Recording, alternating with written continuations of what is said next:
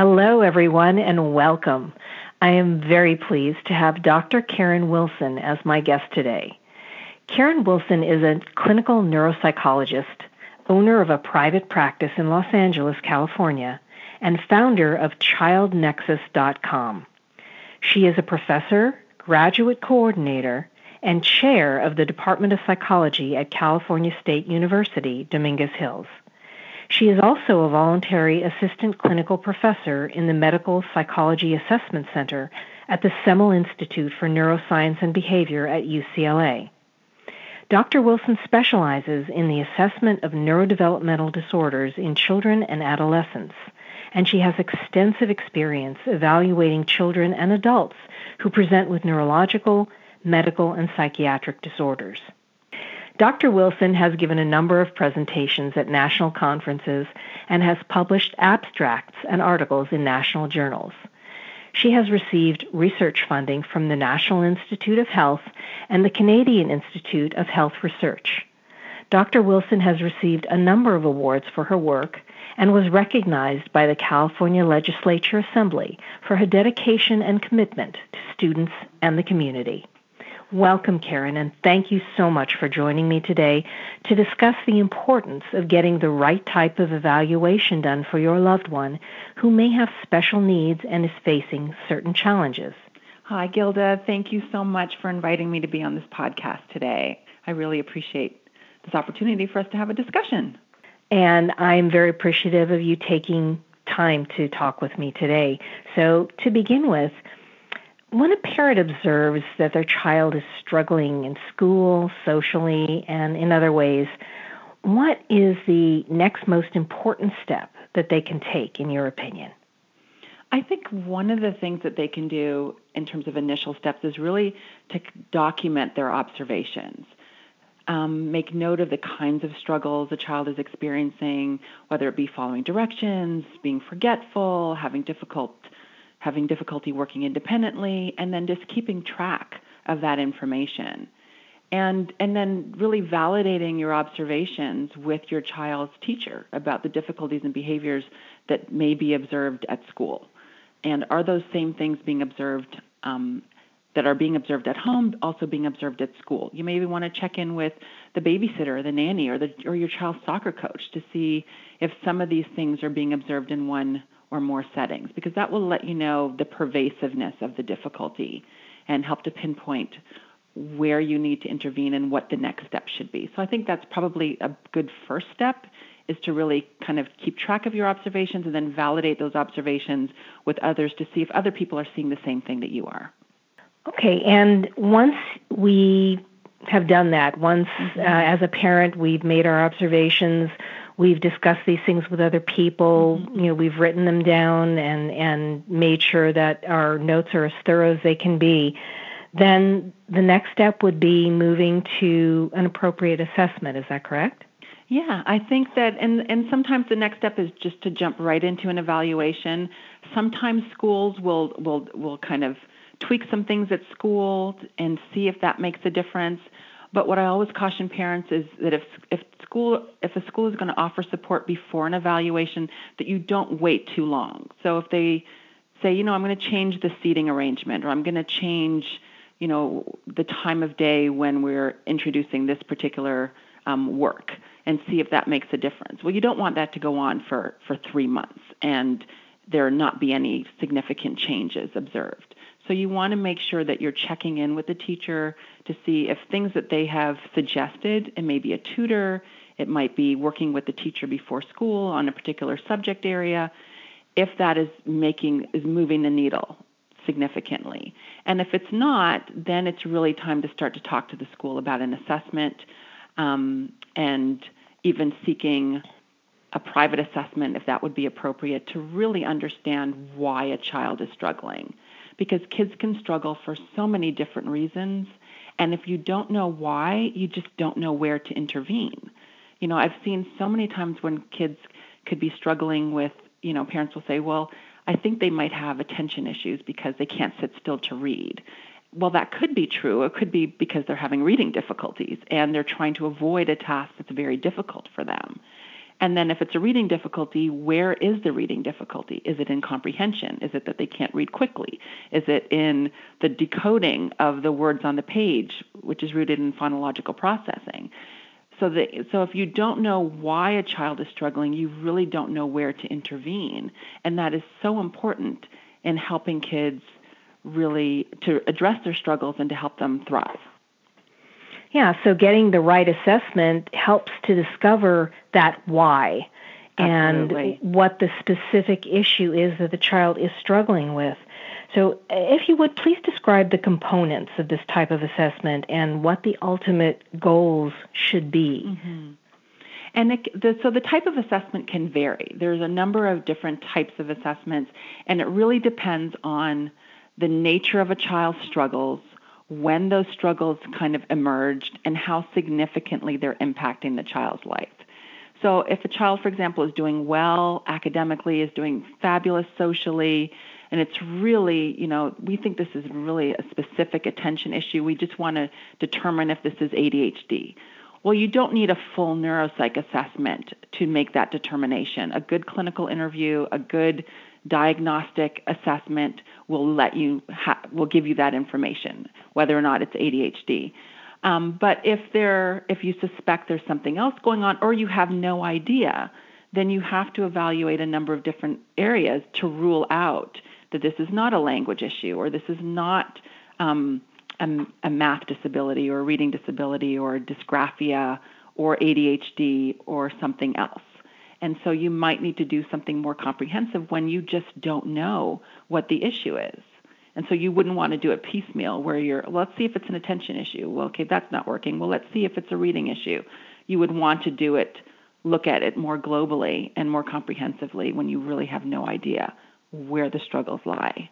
Yeah, well, it sounds like there would be mm-hmm. a lot of advantages in obtaining that sort of a comprehensive evaluation that you're describing. Can you can you go into detail a little bit more about what those advantages are and why a parent should do something that comprehensive mm-hmm. when they see that their child is struggling and they really can't pinpoint mm-hmm. what the issue or issues are because very often as we know um, especially for people with special needs those on the spectrum um, mm-hmm. um, very often there's more than one comorbidity comorbidity i should say present uh, mm-hmm. uh, that's happening simultaneously yeah and i think that's one of the advantages of doing something more comprehensive is that when you don't know and when there's a great likelihood that, that it's more than one thing or it's a number of overlapping difficulties, then that is the value in doing something more comprehensive because you're really assessing a number of different domains. So, you know, what I do is a neuropsychological assessment, which is a comprehensive assessment that involves psychoeducational testing. So, I'm going to look at things like a child's ability to problem solve. I'm going to look at visual spatial skills. I'm going to look at reasoning. I'm going to look at verbal comprehension.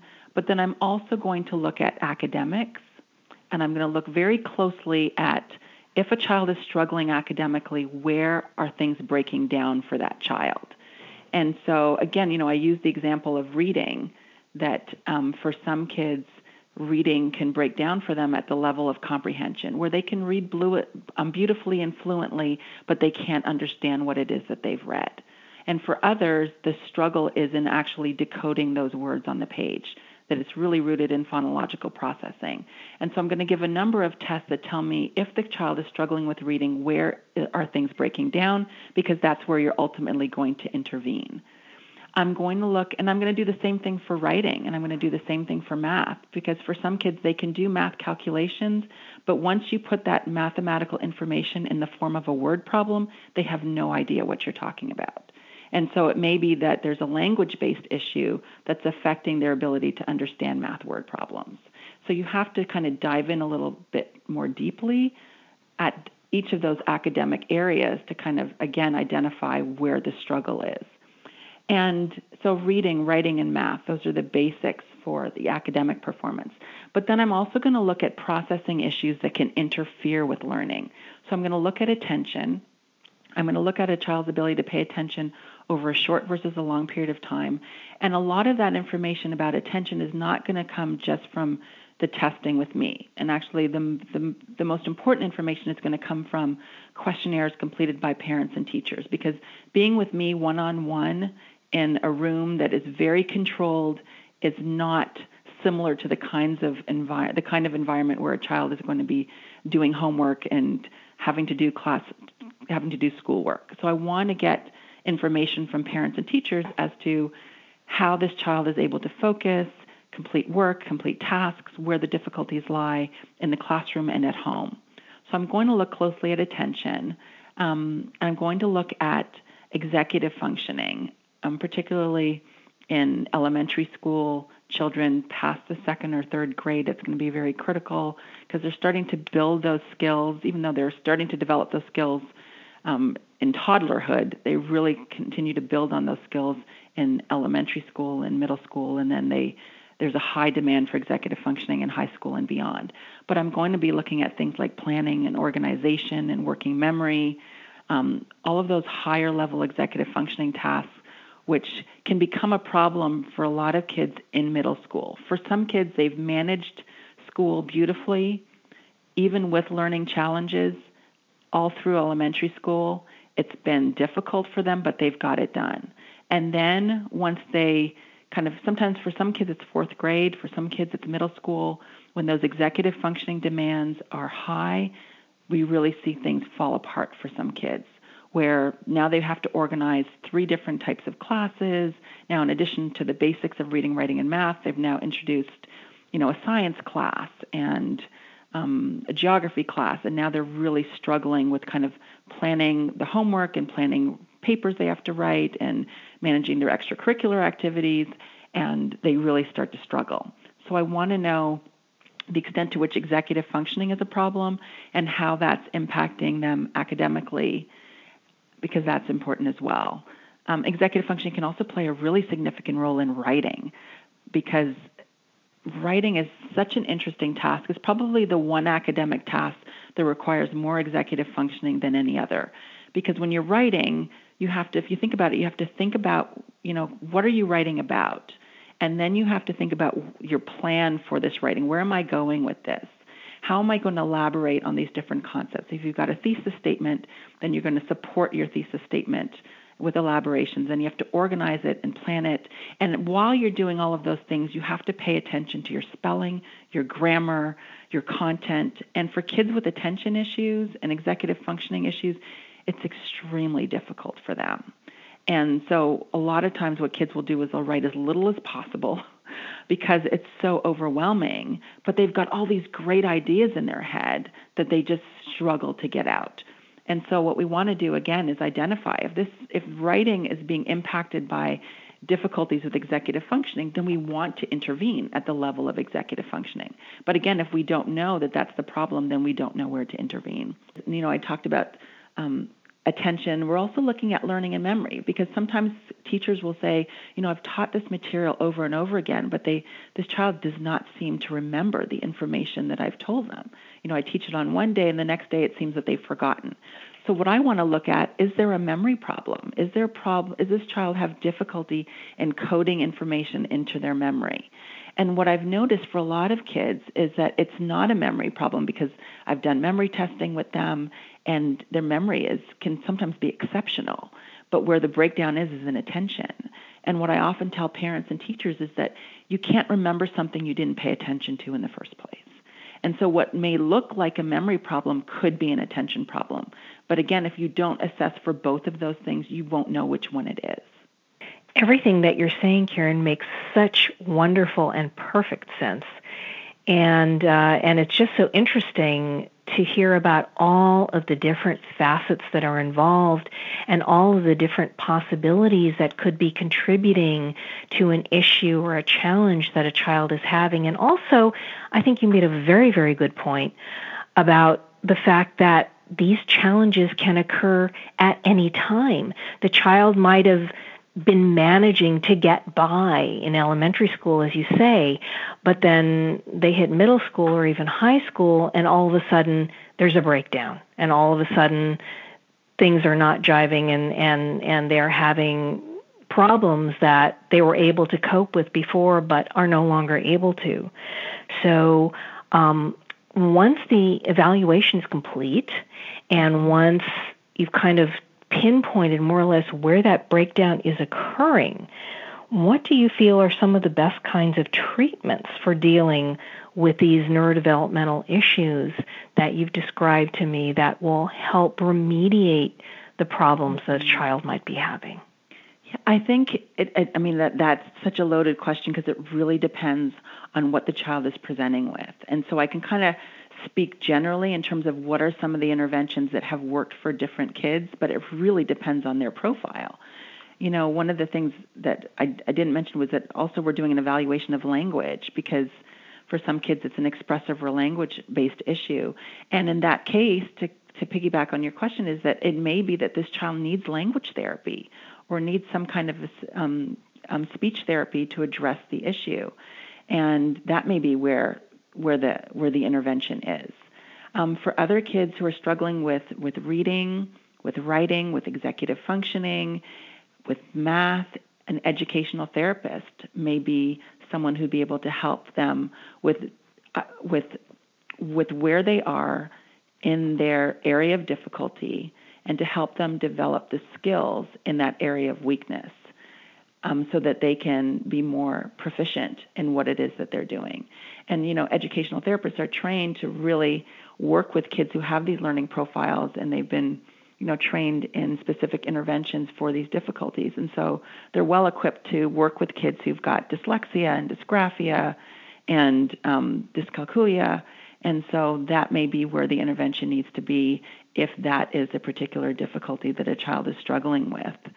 Um, for some kids, it may be getting some homework help that they're just having trouble managing all of this this work that they have, and they may need some help with with um, getting started on tasks. They may need someone to just sit with them while they're doing the work because they've got a difficult time kind of sitting still, and so they may have a good grasp of the content. They may have no difficulties with reading, writing, and math, but because of hyperactivity or difficulties with executive functioning, they may need someone to help organize them and to kind of be that physical cue to keep them seated while they're getting the work done that they need to get done.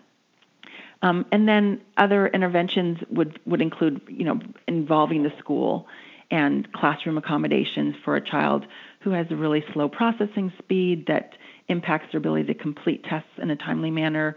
You would you would arrange for extended time for that child sometimes you know the seating where a child is seated makes a significant difference for example if a child is very easily distracted because of adhd then you want to make sure that they are seated in the classroom in a location that minimizes distractions for that child um, it may be taking examinations in a private room or coming into class early to take an exam so that they can have the extended time or have minimal distractions while they're doing that work. And so it really, again, depends on what it is that I find during the course of an assessment, because that will tell me where the intervention needs to be. And the other aspect of the assessment is also to look at a child's social and emotional functioning. Because for some time, for some kids, what looks like an attention issue is really anxiety.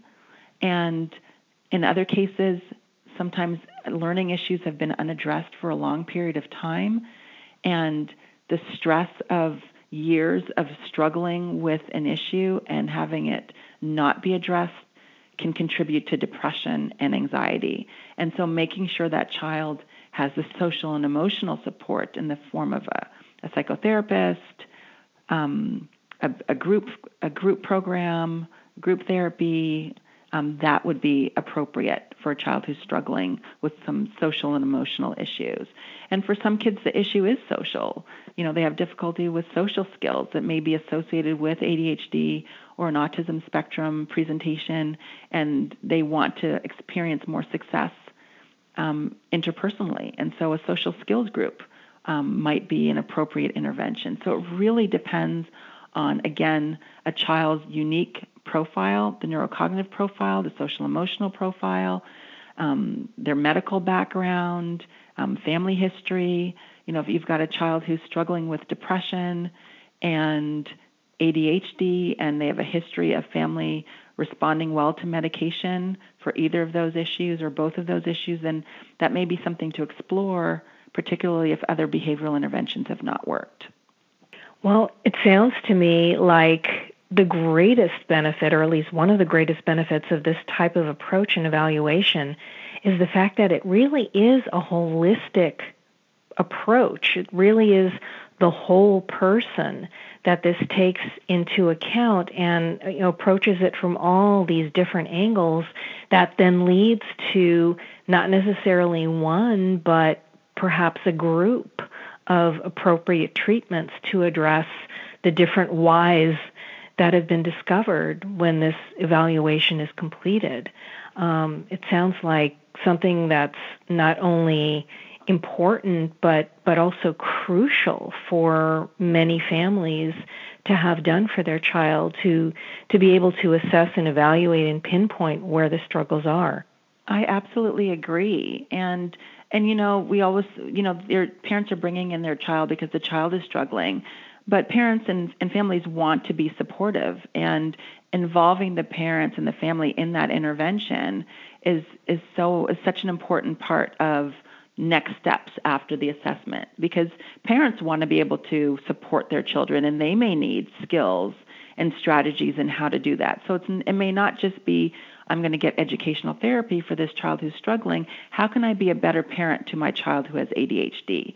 And so it may be it may involve some parent training or some parent coaching or family therapy to address those issues. And so that kind of speaks to your your observation of this being really a holistic process from from assessment to intervention it's really about looking at the child from so many different angles and realizing that you know the ultimate goal is really to not only identify why a child is experiencing difficulties but to provide the appropriate support and help so that this child can really um, have academic and social success and and thrive and reach his or her full potential.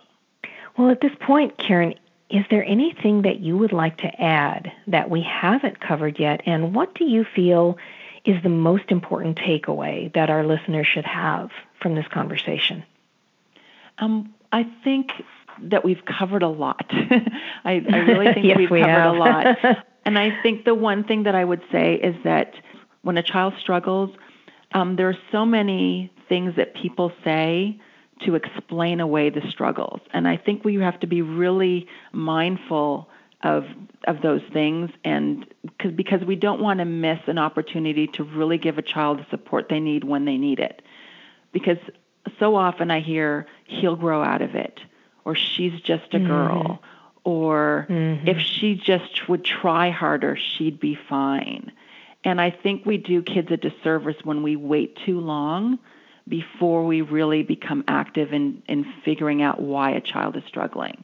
So I think one takeaway would be to intervene early, do the investigate early, because the research is clear is that when you intervene early, you get the best outcome.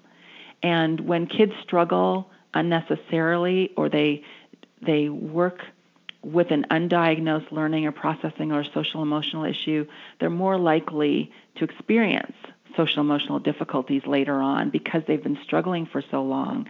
And that creates a great deal of stress on a child. Um, and so I think a takeaway would be to really pay attention when a child is struggling and to have those discussions, make those observations, but don't wait too long in that observation phase, but move very quickly to evaluating how to provide appropriate help. Uh, that's very good advice and I agree with you completely. So uh, tell me, what is the best way for our listeners to reach out to you directly if they have questions or they want to know more? Um, they can reach me via um, email. They um, can be reached at drkiwilson at westlaneuro.com. And so that's one way that they can reach out to me. They can also reach out to me um, on my website, which is um, drkareniwilson.com. Okay, wonderful. And repeat your email if you don't mind one more mm-hmm. time and spell it out. Yes. As well, please. So it's D R K I Wilson at West LA Neuro, N E U R O dot com. Well, thank you again, Karen, so very much for taking the time to share what I think is some extremely important information with me and with our listeners today. Thank you, Gilda. It's been a pleasure. I also want to thank our listeners for spending a part of their day with us. I'm Gilda Evans reminding you to take care of yourself and that special person in your life.